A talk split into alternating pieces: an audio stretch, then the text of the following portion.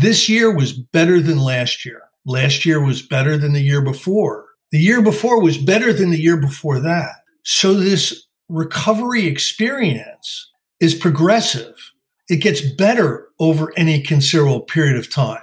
And what a gift that is. listen, if I could have just separated from alcohol and not drank myself to death, I would have done all this stuff. But there is a benefit, there is a rebuilding process that has gone on within me that has really brought me to peace.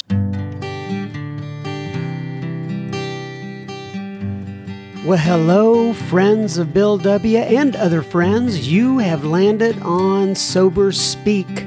My name is John M. I am an alcoholic, and we are glad you're all here, especially newcomers. Newcomers, that is, both to recovery as a whole and newcomers to this podcast.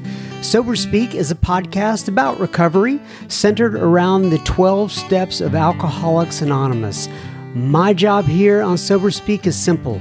My job is to provide a platform to the amazing stories of recovery all around us.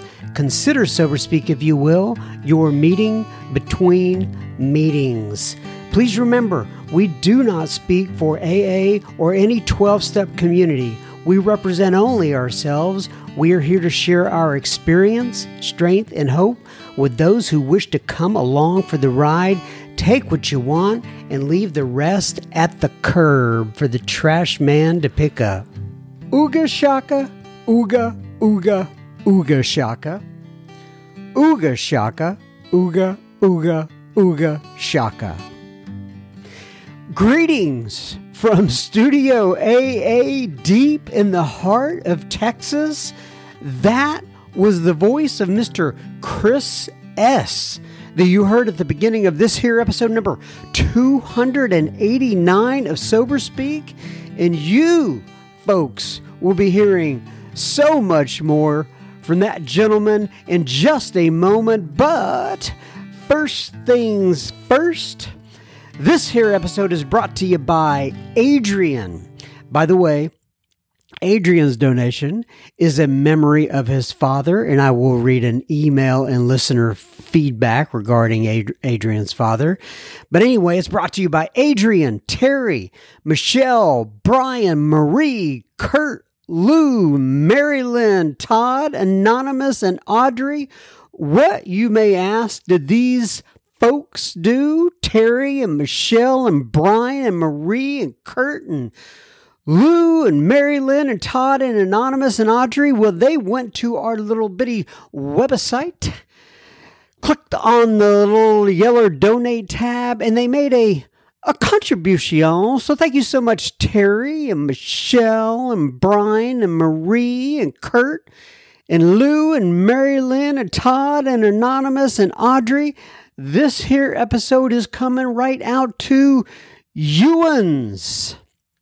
And I'm so looking forward to this here episode today. You know, I started it with that Ooga Shaka thing. That is the strangest lyrics in a song, maybe that I have ever heard. Actually, maybe it was from last week's start when I sang, not sang, but read the word, not read. I just had it in my head, but I recited, that's what I did, recited the words, Mama say, Mama saw, Mama ku saw. Uh, and most of you'll know that's from Michael Jackson's song. Michael Jackson's, yeah, his song. Uh, I can't even remember the name of the song, but uh, anyway, I just uh, think it's interesting when people come up with lyrics like that, and I've been kind of uh, into that with uh, starting the episode here lately. Nonetheless, um, so when I was just saying that word contribution, I so I spent last week in Montreal for some work. Uh, and those of you who are around the world who may not know this, Montreal is in uh, Quebec, uh, which is in Canada, and they are a, you know, I, I like that city, but those people don't know a lick of English. uh, I'm just kidding because it is a primarily, uh, it is a French first uh, country. And I was trying out some of my French on them by saying, you know, things after the, uh, when I was paying for dinner, uh, would you like a contribution? but they, they did not think it was um, uh, funny or they just had no idea what I do. And they thought I was uh, pretty much a jerk, uh, which a lot of people on this program uh, who listen to this podcast think anyway. But there was another thing that came up there for me. I was I was going to the restroom. And don't worry, I'm not going to get too graphic here, but I was going to the restroom and on the door it said H O M M E S for men. Uh, there was another word for women. I can't remember exactly what it is, but I figured out the little symbol that I was supposed to use that particular restroom nonetheless. So I asked the waitress if that is where the term homies comes from. And she said, What? I said, You know, like my homie, my homeboy, is this where it comes from? It's like men. And she said, No, you don't even pronounce it that way. But I thought that I had discovered something, but I don't think I discovered anything whatsoever. But nonetheless, Hey, listen, let's just get on to some of the uh, episode and some listener feedback. So, um, I am going to read a couple of pieces of feedback that we received here on the front of our episode today because we have a lot of listener feedback on the back end and want to break it up a little bit. So I uh, have a couple of pieces of feedback before we get into Mr. Chris S. Alice writes in and Alice says, Hi, John M. Greetings from Scotland. Well, hello. Hello, Alice. Uh, and then she says, AA found me eight months ago and I am currently on step eight. At this point, I don't know who I am anymore. I've not been sober since I was a teenager. I've got a lot of growing up to do for a 40 year old. And then she puts a big laugh out loud face. Uh, it is now I have fully surrendered to God. It is now I am using prayer and meditation to build our relationship, and I ask for God to rebuild me. I have been looking at literature. I need all the help I can get out of my head. It is a bit pickled. I was I was having a browse through Audible. Oh, that sounds so Scottish, doesn't it? I was having a browse through Audible, search for AA, and came across your podcast. I struggled to attend meetings due to work. I have a home group and I do service once a week and more when I can. But I need to learn more and I need to seek the love and support of my fellows while I try to honestly and fearlessly work this program. I thought listening to your podcast uh, will hopefully help me to uh, to help me keep me, excuse me, close to AA, and I will learn a lot. I have been recommended to listening to Mark Houston, and lo and behold, he was on your list. I spent an amazing one hour and 38 minutes learning about being an agent of God. That was the title of the podcast. And she says, It has inspired me to listen to all the other podcasts. I plan to do this every day during my lunch break. I can't wait. It is refreshing to hear people from outside my wee city, Dundee, in Scotland that is so cool. When you say wee city like that, that takes me back to my childhood with my mom and my grandmother and my aunt and everybody else on my mom's side of the family would use that word we. Um, it is such a Scott word and it just is so, so cool to hear you use that. But anyway, she says, We are an amazing group of AAs here and carry a wonderful message, but I have been known to do a geographical one, geographical once or twice although this time it's for good reasons. I'll keep my feet in Scotland. Ah, so that reminds me of when my grandmother used to sing, You take the high road and I'll take the low road and we'll get to Scotland before ya. And I can't really sing very well at all, but you get the idea. She used to sing that all the time. Anyway, she says, I'll keep my feet in Scotland but my ears are now open to God's world and universe. I am so very grateful I stumbled across Sober Speak. I look forward to hitting play tomorrow. I am just at the start and feel blessed for what's to come with thanks and gratitude, Alice M. Alice, so cool to hear from you from Scotland. And uh, I'm glad that we can be part of your journey. And uh, I'll look forward to, and maybe when you hit play tomorrow, you'll actually hear your feedback. Thank you for writing in. Catherine writes in and she says, Hi, John. I'm so grateful for your podcast. Though not an alcoholic, I am a grateful recovering member of Al Anon and ACA with an emotional sobriety date of 35 years this past February 1st. Well, good timing on, um, writing in, Catherine, I am actually going to be featuring uh, one, uh, Miss Cassandra, who is a big part of our podcast, and she is in ACA, and we're going to be featuring her story here in a few weeks. So, uh, um, stay tuned, and you get to hear an ACA, ACA er I guess that's the term. You know what I'm saying. Uh, she says, I grew up in an alcoholic home, one where there is not one aspect of my life that the effects of alcohol had not affected. As the firstborn daughter of an alcoholic far- father and a drug addicted mother, I grew up feeling flawed, ashamed, unworthy and began suffering bouts of major depressive episodes and panic attack disorder around my late teens. 16 years later, after the birth of my third child, I discovered a book that changed my life. Healing the Child Within by Dr. J- Charles Whitfield, one of the founders of the adult child movement. I saw myself on every page and suddenly knew I was not alone. I started attending an ACOA meeting, found a sponsor, and started working the steps. The 12 steps have literally saved my life with three exclamation points. During the hell of the pandemic, Zoom meetings and podcasts such as yours were what preserved my sanity and my serenity. Thank you in big capital letters for your service. It is so valuable for the for those of us on all sides of the recovery spectrum. With much gratitude, Catherine Z in Hudson, Ohio. I wonder if that's where Kate Hudson is from. I doubt it. But anyway, uh, thank you so much, Catherine, for writing in. I really appreciate it. God bless you. And you're right. It is valuable for us on all sides of the recovery spectrum.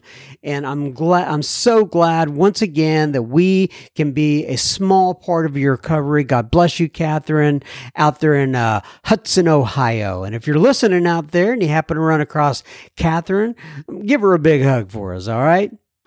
All right, everybody. Now on to Mr. Chris S. And this here episode is called Recovery is Progressive. By the way, I started to abbreviate that, but then I realized it was RIP. So I decided maybe I better come up with another uh, abbreviation. But nonetheless, Chris is from Blairstown, New Jersey. He discusses what is alcoholism? What makes one al- an alcoholic? Why am I an alcoholic? And what separates me as a heavy, heavy drinker? The bondage of self talks about Joe and Charlie, who have been on this podcast many times. Joe Hawk, who has also been on this podcast as well. Life as a circuit speaker. The, Chris has lived that. The hand of providence and how that has shown up in Chris's life. Connection unity, wholeness, and much, much more. Without further ado, oh, by the way, I guess that is a French word as well, right? Adieu. Without further ado, I wonder what it means. I have to go look it up sometime. Without further ado, I present to you Mr. Chris S., and we will have plenty more of oh, listen, oh, well, no, plenty oh more listener feedback at the end of this here episode. Enjoy. Okay, everybody. So today we're sitting here with Mr. Chris S. Uh, Mr. Chris S., to start us off, please, I'm going to ask you to go ahead, introduce yourself, give your sobriety date if you choose, and tell people where you live in this land of ours, please. I sure will. Thank you so much for having me on. My name is uh, Chris. Uh, I'm, I'm a, a recovered uh, member of Alcoholics Anonymous. My sobriety date is on or around December 28th, 1989. It was a very, very bleak and strange period. Uh, but I claimed the, I claimed the 28th as a as a sobriety day, and I live in a town called Blairstown, New Jersey, up by the Delaware Water Gap. Blairstown is that what it's called? Yes. And uh, I noticed right as we were starting there that you are a Dunkin' Donuts coffee fan. You're drinking for some a Dunkin' Donuts coffee, and I really, whenever I come up northeast, I, it's it's great. I love Dunkin' Donuts and I love their coffee, uh, and so uh, I'm jealous that you have one at every single corner up in that area. Yeah, you know Dunkin' Donuts is fine. Is fine. Uh, uh, you know Starbucks is good too if you like paying thirteen ninety five for a small coffee. Uh, it's, it's all good. Normally, normally we just make our own, but we were out on the road before uh, before I sat down with you whenever I'm up in Boston, and I've been up there many, many times, uh, it's as you probably know, it's how they give directions, right? It's like you go down to the Dunkin' Donuts, you take a right, you go down to the next Dunkin' Donuts, you take a left, and uh, anyway, it's uh, it, it's good coffee. All right, so um, we, uh, by the way, I, I, was referred to you through Marty. I, you and Marty C are good friends. I'm oh, Marty's right? Marty's one of my best friends. I love him. He's yeah, great. He's, he's a great guy. Canadian, my absolute favorite Canadian. he's been on. Uh, I don't know if you know this, but he's been on the uh, podcast. Gosh, I, I would imagine like seven, eight times, something like that. And so he's kind of taken a, a slow walk through the steps. I'm assuming then you probably know Charlie and all that. Charlie, Charlie, he's he's my favorite Texan. Uh, so yeah. Well, wait a sec. I'm. I, I, can I be your second favorite Texan? Charlie, uh, Char- Charlie and Katie are just uh, they're they're forces of nature is the best way I can describe them. Uh, the planet is is uh, is very lucky to have them uh, uh, amongst the the inhabitants. That's the best way I can put it. Yep, they sure are. Okay, so let's go ahead and a switch. So this is your first time on uh, Sober Speak, and a lot of times we kind of go through. At least people coming on the first time is, is their story, and I think what we're going to do today is kind of combine your story with finding recovery in Alcoholics Anonymous and what the nuances around that. So, first of all, why don't you just kind of start where you want to start, Chris, and um, we'll take it from there. Sure. First, first and foremost, you know, I'm an alcoholic. Now, um, the strange thing was when I was dying of alcoholism, I really, I really didn't understand alcoholism. I didn't really know what it was. Um, I thought alcoholism was was drinking too much. And, but there's a lot of people that drink too much that are not alcoholic. Uh, I, I, I, thought it, I was an alcoholic because I got in a lot of trouble drinking. And believe me, there's a lot of people that get in a lot of trouble drinking who are not alcoholic.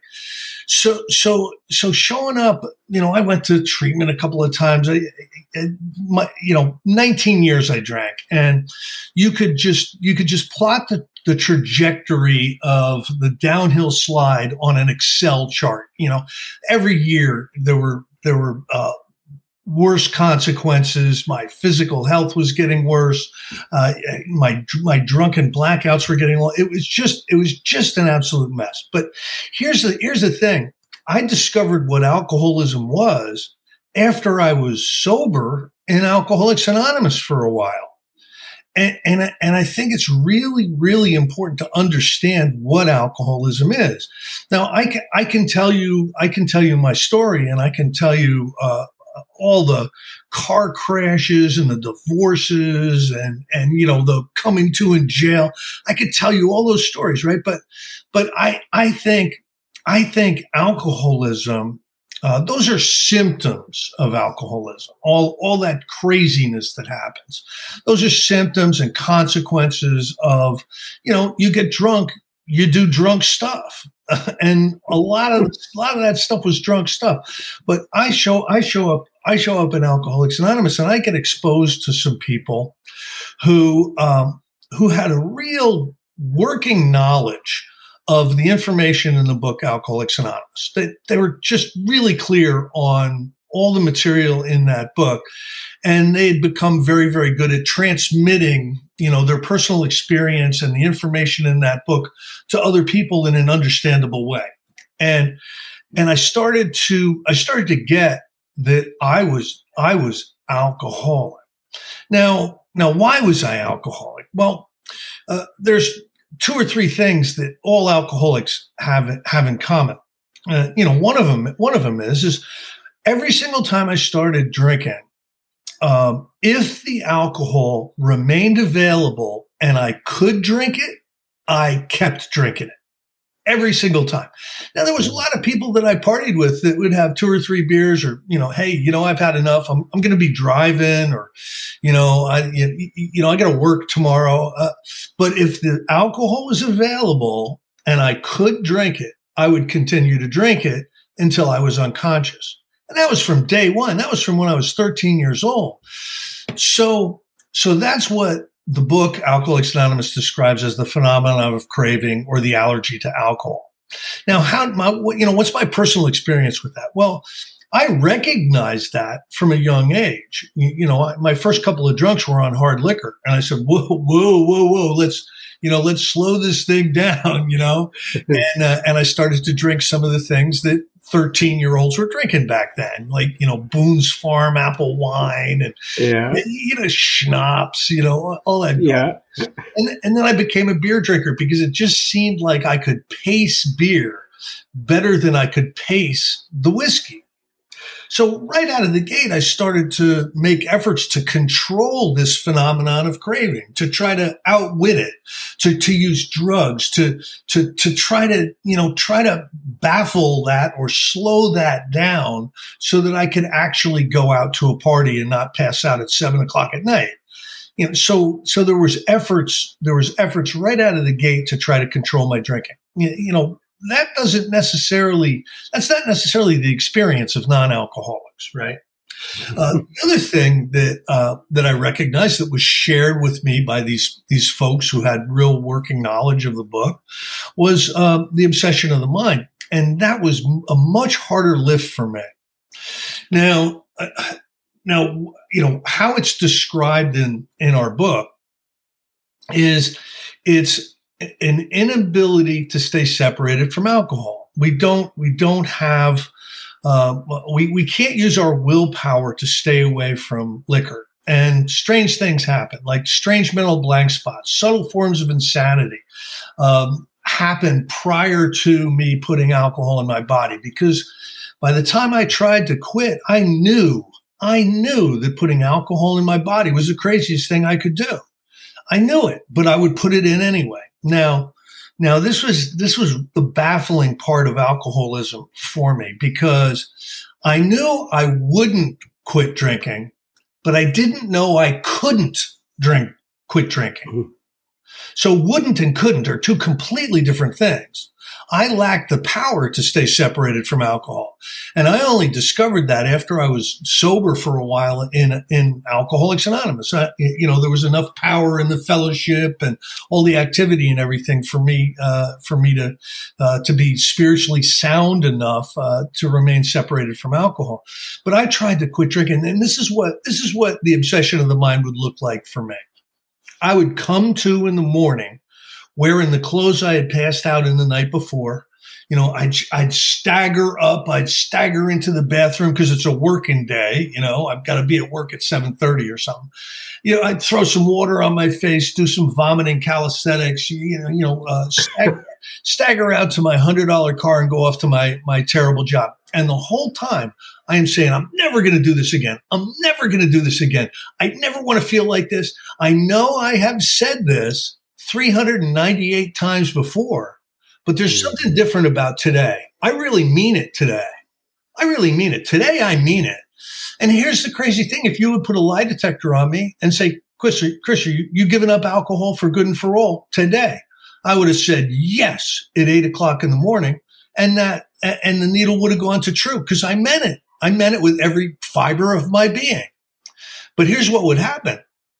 Uh, I'd get half a sandwich down around lunchtime. You know, quitting time is four thirty, right? So, you know, I'd get rehydrated. I'd drink like a half a gallon of grape drink or something to get rehydrated, and I would mm. start to feel a little bit human by about three o'clock. And I'd start, to, I'd start to say to myself, you know, you know that decision to quit drinking for good and for all, that might be an overreaction. I think mm. I overreacted you know? And by the time it's quitting time uh, uh, I, I, it, by the time it's 4.30 I, i'm like you know that decision to quit drinking is gonna have to be modified. I'm gonna stop at the liquor store on the way home. I'm gonna buy a bottle and and you know it, i'm i'm changing my mind. I'm changing my mind about this quitting drinking.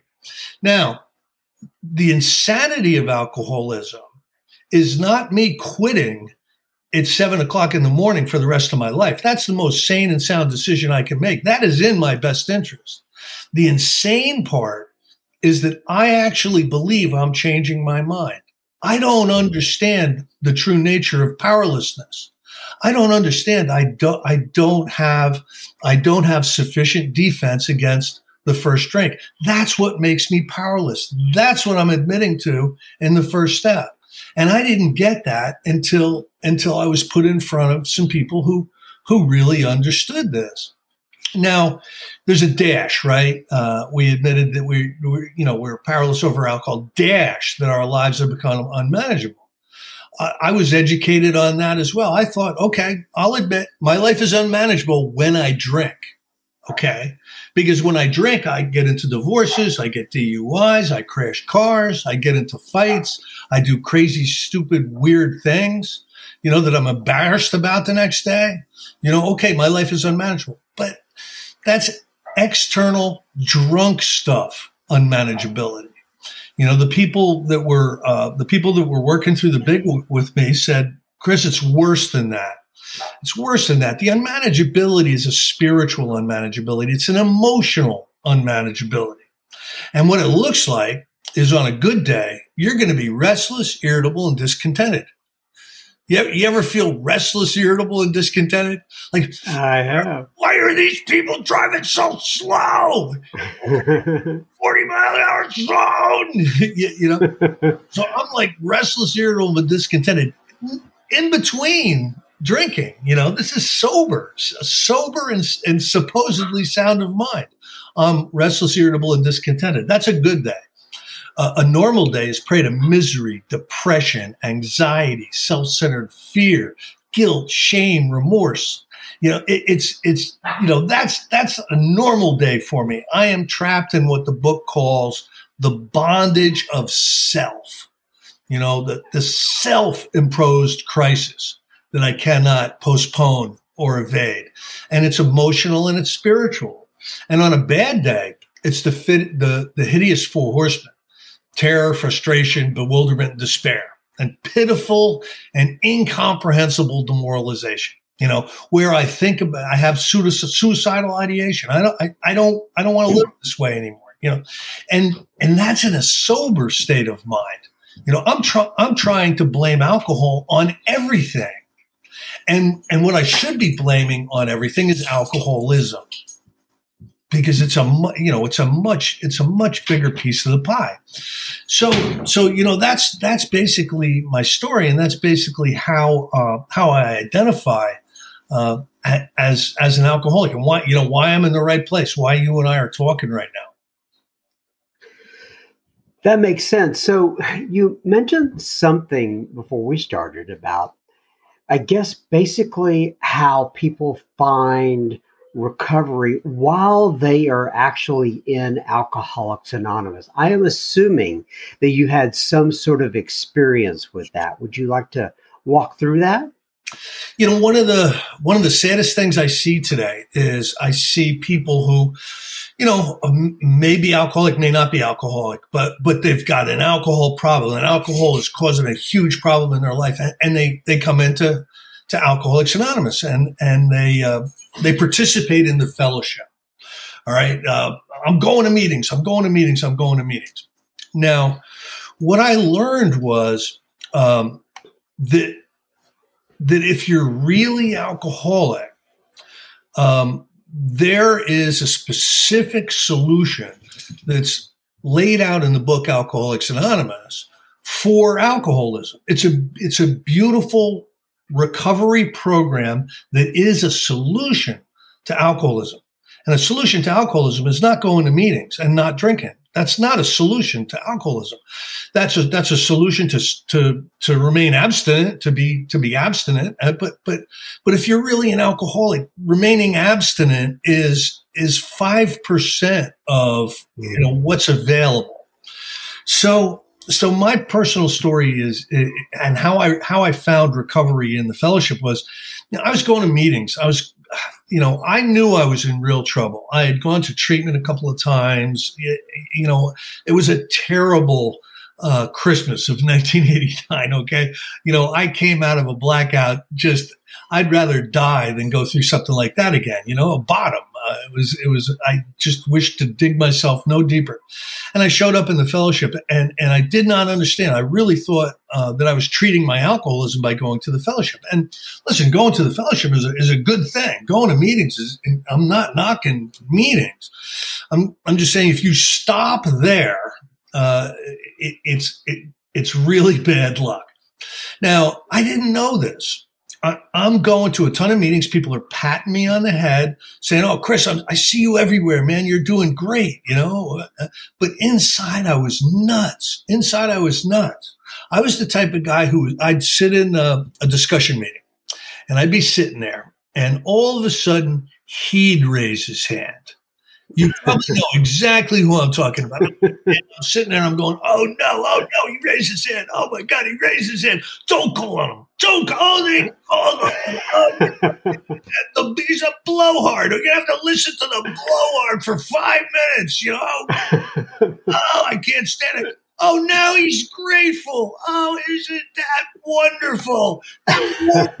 cockles of my heart that he's grateful. I think I'll go outside and slash all four of his tires and have a meeting with him because I want to see how that gratitude holds up. You know, finally he's done. Finally he's done. You know, and and I didn't want. I, I, don't want you to know what's going on in my head. So I'm sitting there. I'm sitting there like this, like. Thanks for sharing.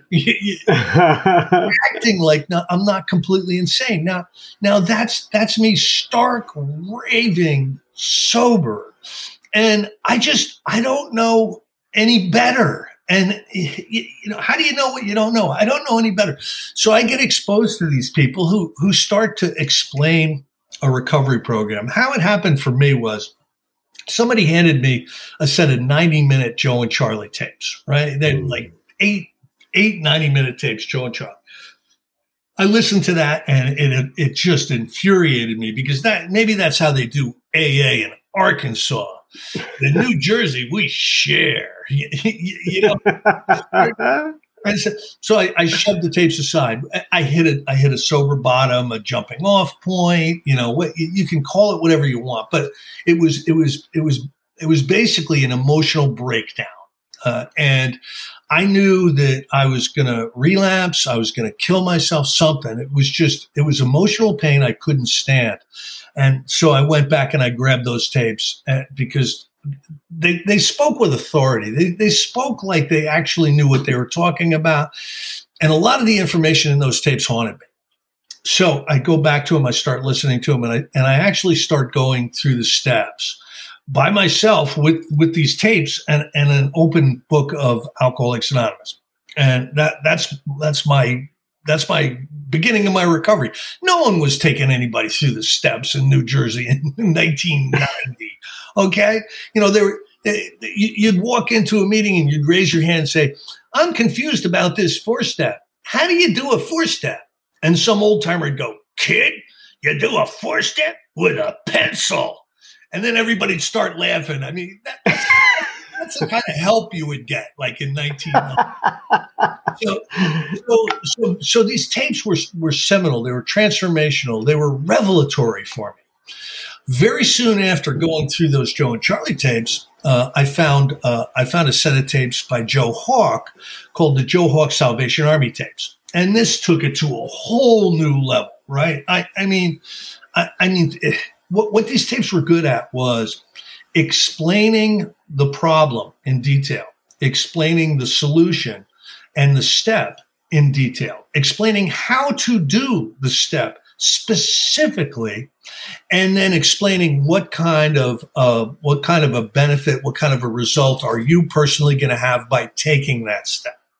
And and and this just took me to a new level. And then by the mid '90s, um, uh, Joe Hawk and Mark Houston were going around the country uh, doing workshops, and I got every single one of those workshops, and I just started listening to them all the time. And you know, uh, a lot of it was just educational. Like I was educating myself in this step process. But what really helped me personally was when I actually took the action to do the steps. So I got an opportunity later on. Uh, uh, I had about ten years sober. I got an opportunity uh, to go through the through the steps with Joe Hawk. He had come uh, he'd come to New Jersey to do a retreat, and I got to know him, and we became friends. and And I asked him to take me through the steps, and and uh, and, and that's that's that's what happened. So so I see I see the twelve steps as the perfect solution to alcoholism. All right, and what I mean by that is the emotional, spiritual, mental part of alcoholism. Uh, I've already separated from alcohol. Now, you know, my my my problem becomes uh, an emotional and mental illness after I separate from uh, from alcohol, and that's the part that the twelve steps treat. They treat that emotional and spiritual illness that that truly is what alcoholism is. So I, I, was thinking there while you were sharing, um, and I know you've seen this many times over. I get to see it, and uh, there's somebody, in fact, in our group, David, who David G, who says uh, uh, one of the forms of sanity is coming to a 12 step program, coming on a consistent basis, sitting in uh, uh, sitting in uh, meetings all the time, and not doing the 12 steps and so, why? Do, what What is it you think? Mm, why do people do that? Do you have any thoughts on that?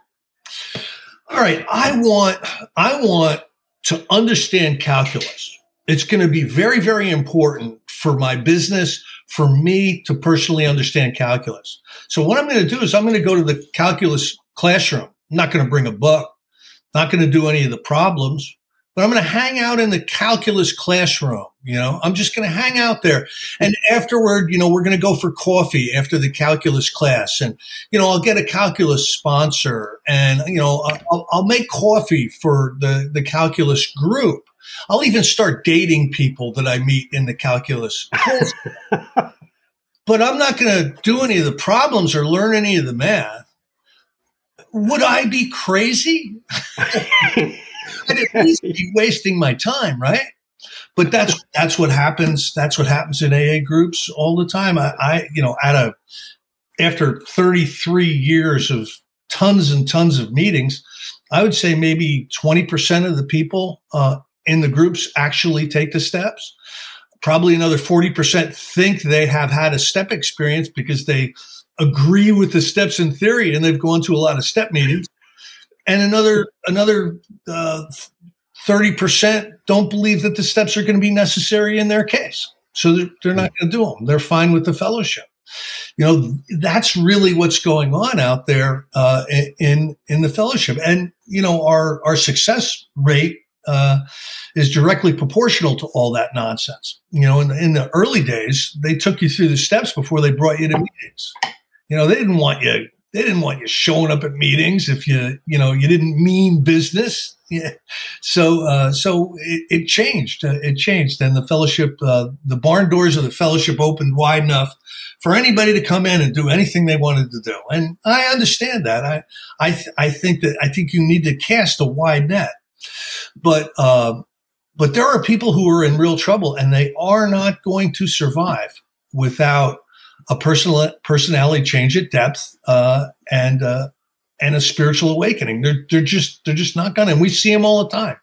We we see the people that don't make it all the time. So um, so you know, look, it, it would be like it would be like going it would be like going to the airport and watching all the planes take off day after day after day and talking about flying and reading books about flying and you know, hanging out with other people that that like flying but you've never flown. You know you know what i mean? I don't want to sit in the terminal anymore. Uh, you, you, know it, it, would be it would be like it, it would be like uh, you need an operation. You need an operation. You have to have an operation to survive, right? So you go to the waiting room in the operation, you know, the, the doctor's waiting room and you hang out and you drink coffee and you meet people, but you never go in to have the operation. You know, that that's, that's the experience of a lot of people today. And you bring that to their attention and they'll usually get really mad or, or think that you're, you know, you're, you're extreme or whatever. But, um, Alcoholics Anonymous is a 12 step, 12 step program with a support fellowship. That's mm-hmm. what it is. That's what it's supposed to be. Right. Okay, so you, uh, so I think you talked about. I'm making sure I got this right. So you came into your first meetings in uh, was it 85, and then you got sober in 89. Is that right? Mm-hmm. Okay. By the way, I also got sober in 1989 by the grace of God. So, uh, yeah, so we're the class of 89. And, and so when, when you came in, uh, and then you got sober this last time in 89, when did that kind of shift take place? Was this sometime between 85, 89, or sometime after you actually got into the program or after you sobered up?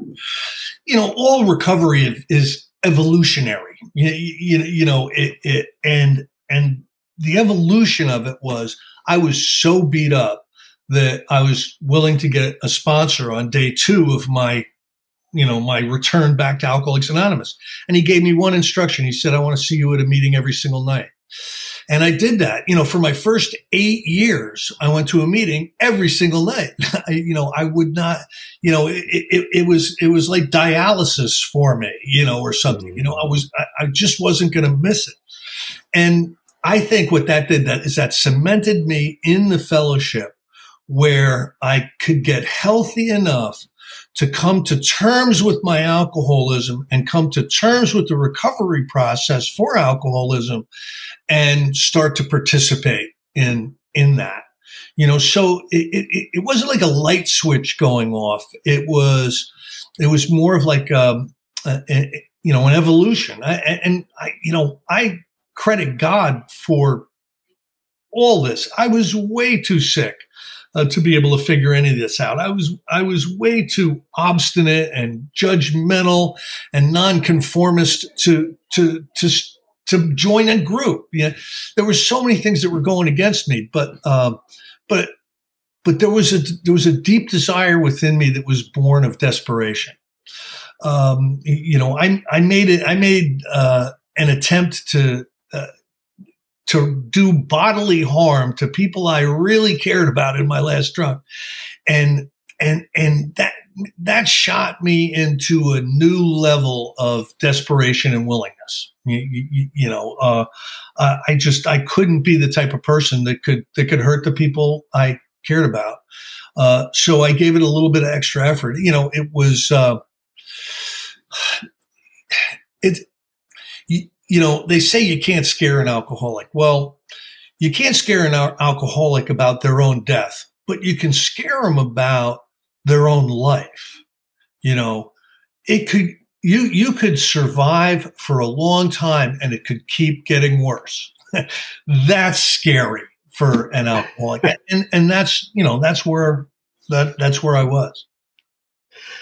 So I always like to ask people who have uh, uh, come on here because I always wonder about it when I've been at conferences and stuff. Because you are uh, affectionately known as a you know a circuit speaker, right? I know you've been around a lot, talking a lot of.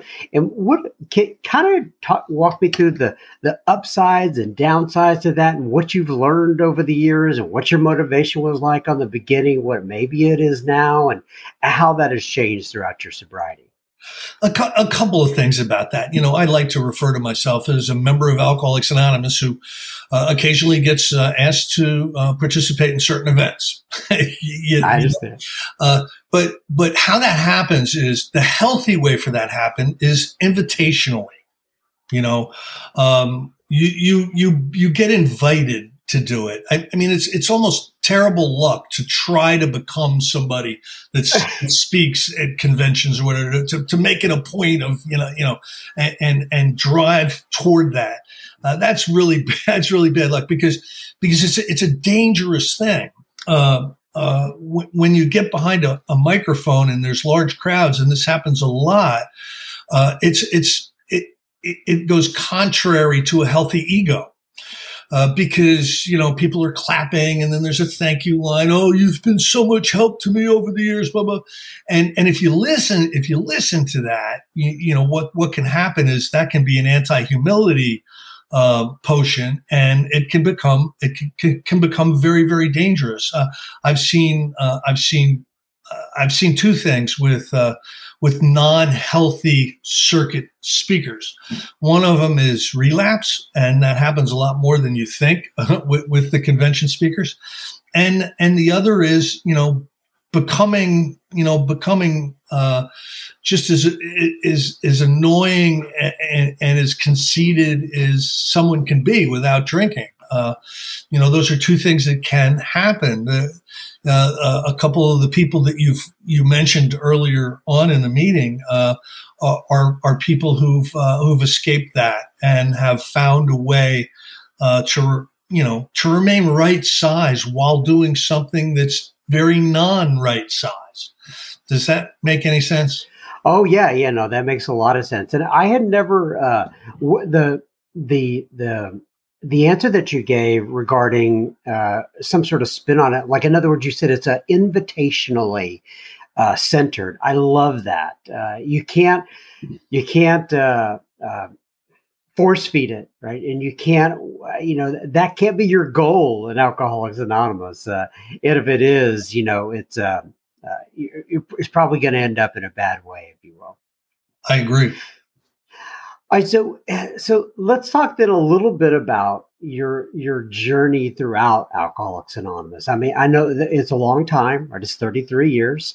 Uh, and what stands out to you during this time about you know finding recovery in Alcoholics Anonymous? Were there any particular, I know you said it's evolutionary, but were there any particular turning points or places that made you where you had to kind of change on a dime, if you will? Um, it was it was a it was a slow progression. In the in the book Alcoholics Anonymous some of us have a spiritual experience of the educational variety that happens slowly over the course of time. And you know that that's really what I had because slowly over the course of time I went through the 12 steps. You, you know, you can have a sudden and profound spiritual experience if you suddenly and profoundly go through the steps. but uh, but I'd say if there's any if there's any one thing that was transformational for me, it was my experience with Joe Hawk. Um, for about a six month, eight month period of time, uh, he uh, he moved me through some steps at, at a at a depth and a level that I had not done. Remember, I was working a program on my own. You know, I wasn't. The sponsors weren't taking me through the steps. They didn't. None of them did that. You know, in the '90s, not not my area. So, so I'd kind of through tapes and you know my own you know, my own efforts. I had gone through. Well, well, now now I was under the care and direction of somebody who was, uh, you know, was a, was a spiritual master of this stuff. And in that six month period of time, I, I look back and my my life just completely changed.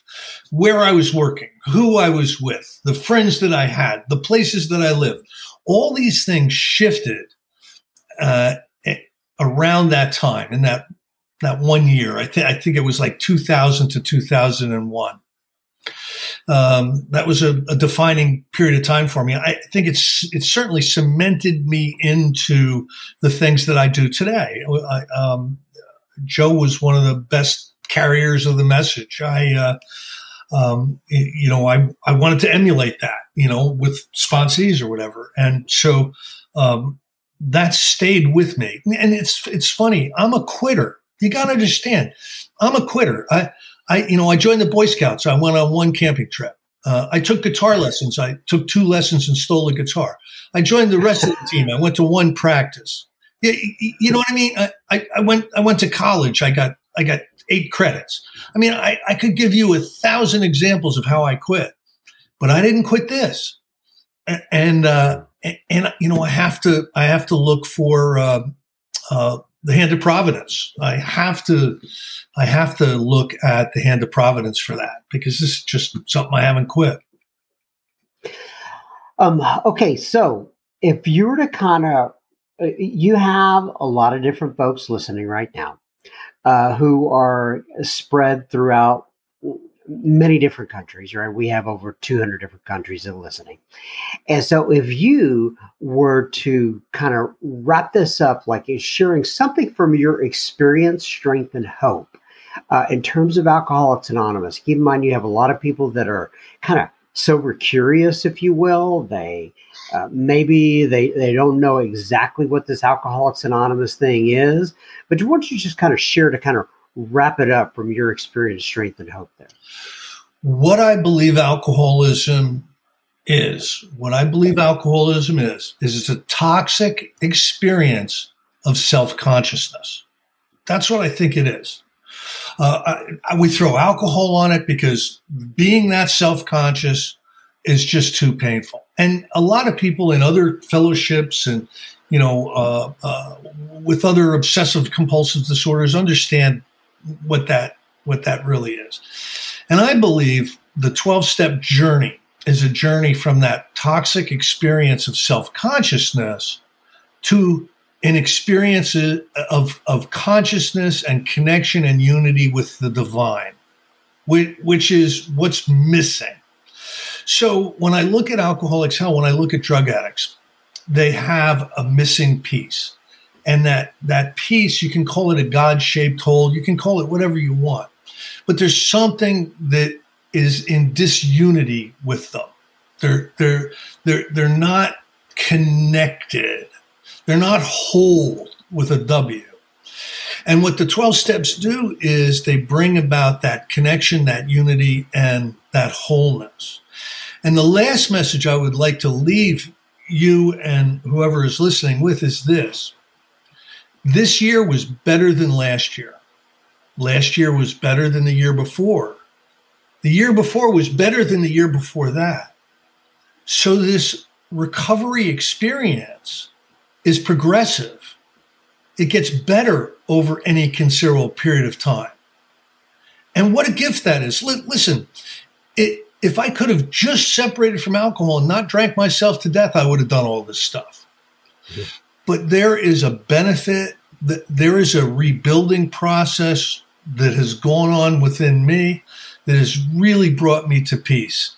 And, and I believe this whole journey is moving away from self consciousness, self seeking, selfishness uh, toward connection with the divine, understanding my specific powerlessness and seeking power. And uh, it's listen, it's a it's a great way of life. If if you're unsure, give give the steps a shot. you know, you you got nothing to lose. you got nothing to lose. You're going to be sure that they're stupid and they're not going to work for you, but give them a shot. Give them a shot anyway.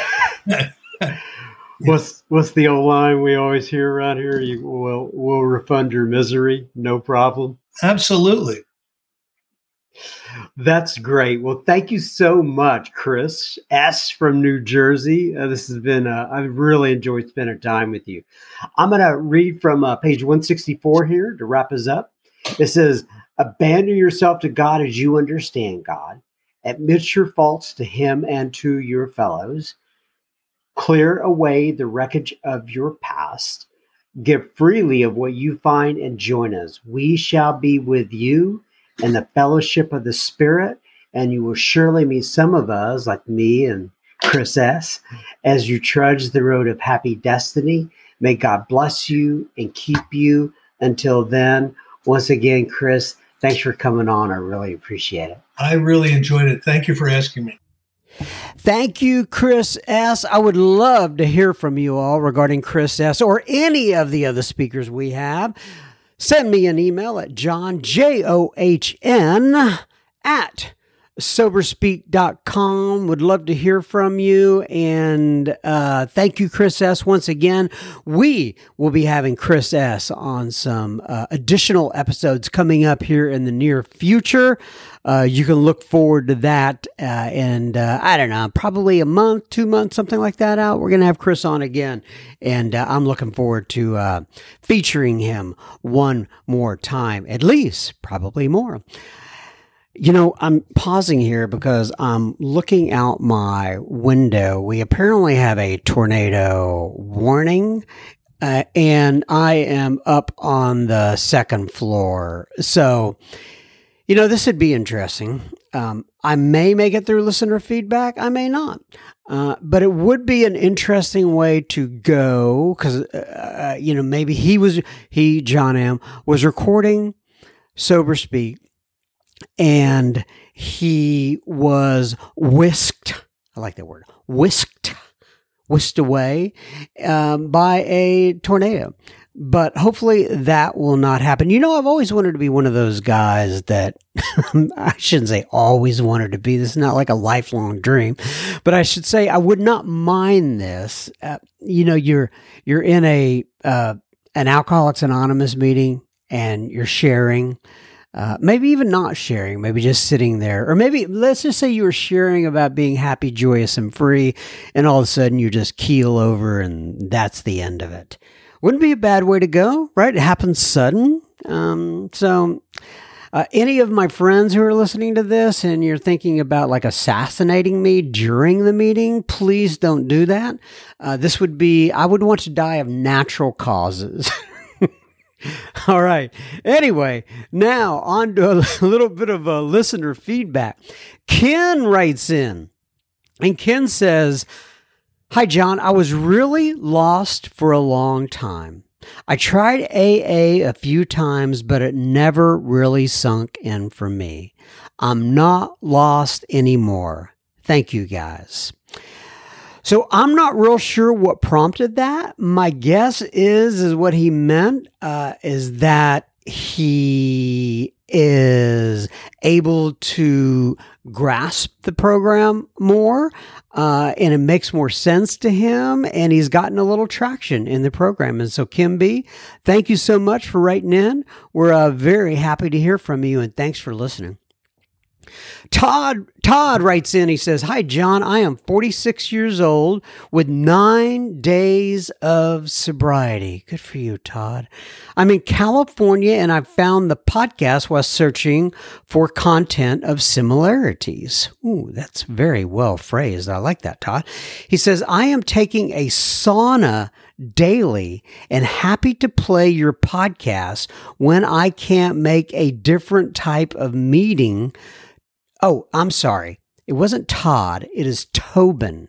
My apologies. Tobin wrote in. Tobin R. So Tobin, I am so uh, uh glad to hear that you are listening to us while you're taking a date. Well, first of all, I'm excited for you on your nine days of sobriety. Hopefully, it's more by the time this actually comes out. But it's very cool, I think, that you're listening to us while you're in the sauna. Now, I'm, I'm trying to picture this. It gets pretty hot in a sauna. I'm trying to think if you're actually playing it like on, on a, a speaker of some sort, uh, or you have the little pods in your ears. And if you are listening on the pods, if those things are slipping out of your ears because it's becoming a little, you know, too warm in there and the sweat and stuff like that. But nonetheless, I always love to hear what people are doing when they're actually listening to the pod. Uh, I'm so glad you shared that with me. Enjoy your sauna. Congratulations on the nine days of sobriety. And it was so good to hear from you, Tobin, not Todd. Uh, Adrian writes in, and this is what. So I, I mentioned on the beginning of this episode that uh, Adrian had made a contribution uh, in honor of his father, and he wrote this. He says, Hey, hi, John. My father was the only person who believed in me, and he was sure that one day my life will be okay. He passed away some years ago, and sometimes I'm so sad because he didn't have the time to see me sober. He was not even my blood father, but he loved me as a child. He was such a great father. All my life, I wanted to be like him, but obviously, I successfully failed. Brother John, you make such a good thing with the podcast. It's my second uh, uh, addiction. Every single night, I listen to one or two episodes. Some weeks, I restart from the beginning. Thank you so much for your service, and God bless you, brother. Just between me and you, I listen to other recovery podcasts, but you are the best, my friend. And your bilingual Spanish slash French. we've had a bit of that here on this show, uh, on this episode, is killing me. Puts a big smiley face. For me, it's a big help. By the way, Ted Lasso has a new season, and he's saying that because he I, have mentioned them. Um, you can tell the people who actually listen to me on the podcast. and um, I mentioned that I was watching Ted Lasso. It's the only series I've ever watched uh, on, uh, you know, like one of the the Netflix thing or the streaming series or whatever. Uh, and I'm going to have to get started on that, Mister uh, Adrian. Thank you for letting me know. And then he says, "Ooh, Campanero." All the best from a sober Adrian smiley face. And so I think what he's doing is calling me Campanero and it sounds like companion. And my guess is it is a uh, now what you, uh, affectionate or a regarding kind of way of uh, talking to somebody. But thank you, Adrian. I, I, I, all the best to you as well. Who knows? It could mean go fly a kite or go pound sand or you're a jerk or whatever. But I got a feeling that campanero is a good word that you want to hear from a brother in sobriety. Appreciate it, Adrian. Mary writes in, and this one's called Sober Meditations. And I'm just wondering if other people are wondering the same thing. She says, Hello, John. My name is Mary B. I'm a recovered alcoholic with four years of sobriety. I live in Tempe, Arizona, and my home group is Bloopers. Oh, I like that. Bloopers. That sounds that sounds like a good name for or that is a good name for uh, for a group. She says, "I just listened to your podcast and I heard Buddy C and I'm very interested in inform- information about his sober meditation tapes.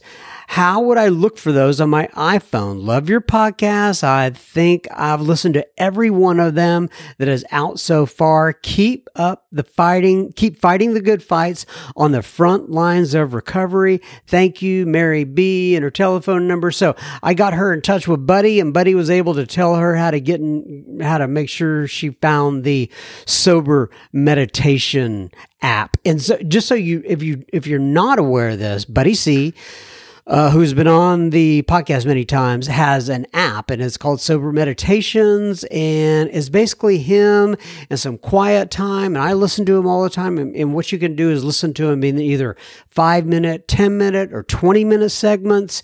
Uh, there's some about the first step, the second step, all the various steps and the various topics, such as letting go. And there's a lot of information out there. And so if you're looking for something to help you with meditation, uh, I highly recommend it. It's a very good um, uh, app.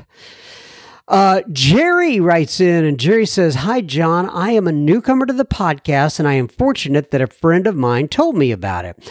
I was just listening to your podcast with Casey talking about KCW. We did a, a we did an episode about uh, prayer and meditation, and I wanted to share with you something I learned about prayer and meditation that simplified it for me. Uh, prayer and meditation, he's talking about en- enough to do it immediately. Think of prayer as a form of communication, prayer being you talking to God of your own understanding, and meditation as listening to his answers. Thank you, sir. You are awesome. Providing meeting between meetings. I have a 25 mile commute from home to work, and I live six miles from a paved road and another 10 miles from a town closest to me.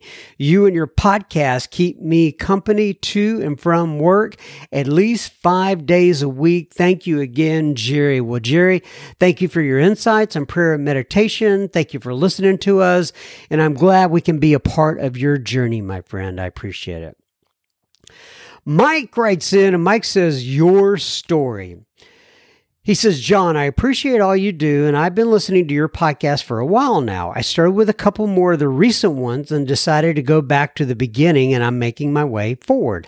I've been continuously sober since August 17th of 1989, and from pretty early on, I've always listened to AA speakers and workshops. Of course, back then it was all on cassette tapes. I hear you, Mike. I was listening to those cassette tapes as well. He says, anyway, I am in the present now listening to podcasts, and while I still love hearing workshops and speakers sharing experience, strength, and hope, I am definitely enjoying the format you have where you interview your guests. It's pretty refreshing and real. I heard on a couple of your earlier podcasts that you were interviewed on, I think it was the Bubble Hour. And so I went uh, to that podcast, but I can't seem to find your story there. Can you help me with that? Maybe the date or episode. Anyway, keep up the good work and know many of us in smaller rural areas are getting a lot out of your quote meeting between meetings. Take care, Mike C. from East Idaho. Well, Mike C. from East Idaho. Uh, for those, uh, as I said when I responded to your email, if you're if you're a glutton for punishment, here is uh, my story, so to speak, uh, on the Bubble Hour. I also gave him a a link to the where I shared my story on uh, this here uh, podcast on Sober Speak at one point back at the end of December. But uh, Mike, it was good to hear from you. I really do appreciate it, and um, we have very similar sobriety dates, my friend. You're August seventeenth of nineteen eighty nine. And I'm actually May 29th of 1989. So we were in different parts of the world getting sober at the same time. Thanks for writing in, Mike. Appreciate you. Claire writes in, and Claire says, I'm in recovery from an eating disorder, working the 12 steps from the big book. I've been abstinent for about 11 months or for 11 months from my alcoholic foods and food behaviors that kept me in the disease of addiction for 45 years. It was hell. I would dip in and out of an alcoholic binge, drinking, which would lead to blackouts. Um, I come from a long line of addicts, losing two brothers to their addiction of alcohol and drugs. My nan and several uncle, uncles were alcoholic. My dad just had all the isms. The big book saved my life. Although my main addiction is sugar, which was killing me slow physically, I was dead inside for years. I love the podcast. I definitely uh, identify with the insanity of addiction in whatever form that takes. Thank you for your service and fellowship, Claire M. in the UK. Well, Claire M. in the UK, thanks for writing in. And I'm so glad that uh, not just alcoholics listen to this thing. I get a lot of, and we've already had it here on listener feedback. I get a lot of messages from uh, alcoholics. Uh, we've gotten them from, uh, you know, sex addicts. We've gotten them from uh, Al Anon, ACA, uh, all over the map. And I appreciate you and your kind words. And I'm glad that we're able to give you a little bit of Uh, help or just uh, not help, but guidance and inspiration, hopefully. Thanks for writing in, Claire. Melissa writes in and she says, Hi, John. I am from Massachusetts. I just decided to finally quit drinking 13 days ago. Your podcasts are so helpful to me. I love listening to them on the way, on my way home from work. I ran a search on YouTube and found you. I have only heard about three or four of the episodes so far. Here is what I know Here is what I know so far about my recovery. I have not had any jackpots in my life. I was and still am somewhat an empty shell of a person and still have a lot of spiritual work to do. We all do. Melissa. She says, I want to quit drinking forever because life is so much better without alcohol, but I can't quit on my own. I am a weekend and periodic drinker. AA meetings are a part of my life now. These meetings fill my heart. Sometimes I wonder that other AAs will consider me not eligible for AA because of my outward because my outward life looks so great. I'm a successful business owner, not oh, I just built a new house and I have been with the same person for 34 years, no children. That's all for now. Thanks. And I hope you have an amazing day, Melissa. Well, Melissa, I hope you have an amazing day as well. But I think you'll find a lot of people in the rooms who can identify with you. Um, in fact, it talks about it in the 12 and 12 people who uh, it, says in the in the 12 and 12 talks about women in particular who uh, this thing starts late uh, and they don't have to go as far down um, and so anyway i would just suggest you keep going back to meetings and not be concerned about uh, what other people are thinking about you in there Kimberly writes in, last but not least, and Kimberly says, Hi, John. I found Sober Speak on Spotify while searching for podcasts about recovery. Recovery. I recently accepted a job that requires hours of driving from East Texas to DFW to West Texas. I've been inspired by the podcast and has created a desire to return to active participation in the program of AA, although I am sober. I am recently divorced and suddenly an empty nester. Life hurts sometimes, and I need a program besides just me and my higher power. I'm so thankful for the podcast. Thank you, Kimberly L. Well, Kimberly, it sounds like you're back on track. I'm glad for you.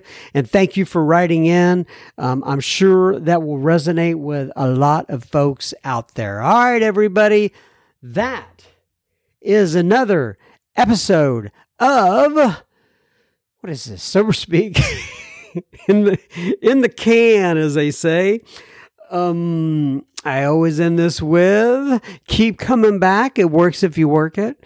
And may God bless you and keep you until then. We take this one samana at a time. I hope to be back next week.